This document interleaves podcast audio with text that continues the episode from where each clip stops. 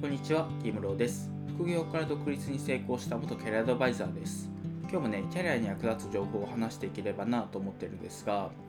今回は人生の 76,583 時間をどう使うかというテーマで話していければなと思っていて、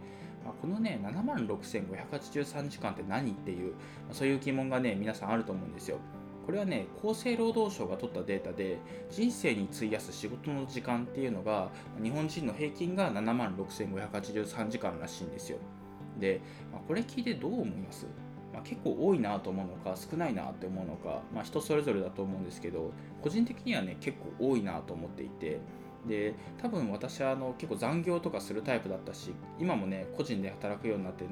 多分平均的な労働時間よりはたくさん働いてるのかなっていう感じがしてるので、多分8万時間ぐらいは働くんじゃないかなっていうふうに勝手に想像したりはしてるんですけど、で、今日この内容で言いたいことというのは、仕事にやりがいを持って働けるかが結構人生の満足度に影響するんじゃないかなっていう、そういうことを言いたいんですよ。で、やっぱり 76,583 時間を苦行って思うか、それか、この 76,583 時間を、すごいやりがいのある意味のある時間にするかっていうのは結構人生の充実度というか満足度に影響するなっていう感じがしていて、で、これに追加で面白いデータがあって、アメリカのギャラップ社っていう調査会社があるんですけど、この会社が全世界に働きがいを持って仕事に取り組んでる人はどれくらいいるのかっていう割合を調査したデータがあるんですよ。で、そしたら日本人は7% しか働きがいを持って働いてないっていう、そういうデータが出たんですよ。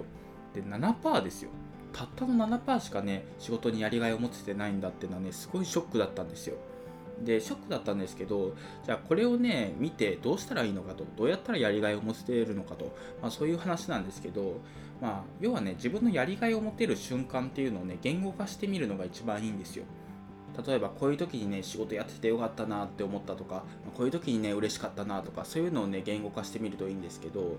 で、結構キャリアアドバイザーをしていた時に一番発見があったのがこのやりがいの部分で、カウンセリングする時に求職者の人にやりがいは何ですかとか、仕事の時にどういう時に楽しいって思いますかとか、なんかそういうのを質問していくんですよ。で、そしたら人によって全然答えが違うんですよね。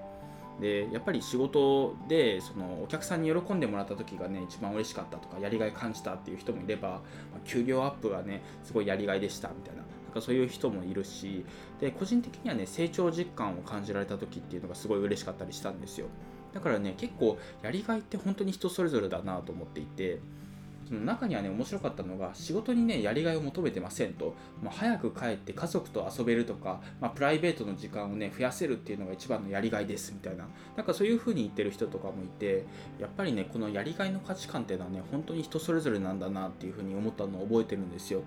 だからこそその自分のやりがいっていうのを言語化することで、もっとこういう仕事がやりたいとか、こういう風に工夫したらやりがいを持てるんじゃないかとか、なんかそういうのが結構いろいろ試行錯誤できるのかなと思っていて、私の場合はやっぱり新しい仕事をどんどんやりたいみたいな、そういう気持ちも強かったので、やっぱ個人で働けるようになって周りとかを気にせずに新しいことをどんどん挑戦できるっていうのはすごい楽しいし、挑戦してよかったなっていう風に思ったりするんですけど、こんな感じでその自分のやりがいっていうのを言語化して、そういうやりがいを感じられるにはどうしたらいいかっていう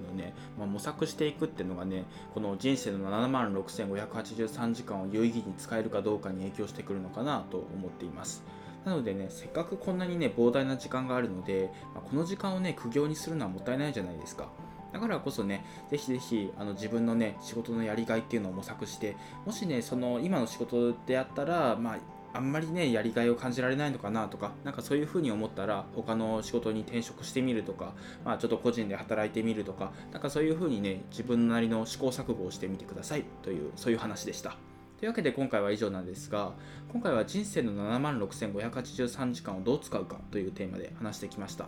やっぱりキャリアをなんで考えるかっていうと、その自分の人生をどういうふうに過ごすかとか、どういうふうに幸せに生きるかっていうのが一番のメインというか本質だと思うんですよ。だからこそね、仕事の効率化みたいなところにね、どうしてもスポットが当たりがちなんですけど、そこがねメインではなくって、自分がねどういうふうに仕事を楽しくやるかとか、そういうところをねスポットを当てながらね、いろいろ考えてみてほしいなと思います。で、今回は以上なんですが、副業演芸場というブログをやっていて、そっちでもねキャリア形成に関する情報とかを発信しているので、もしよければねそっちも合わせて読んでみてください。というわけで今回は以上です。ありがとうございました。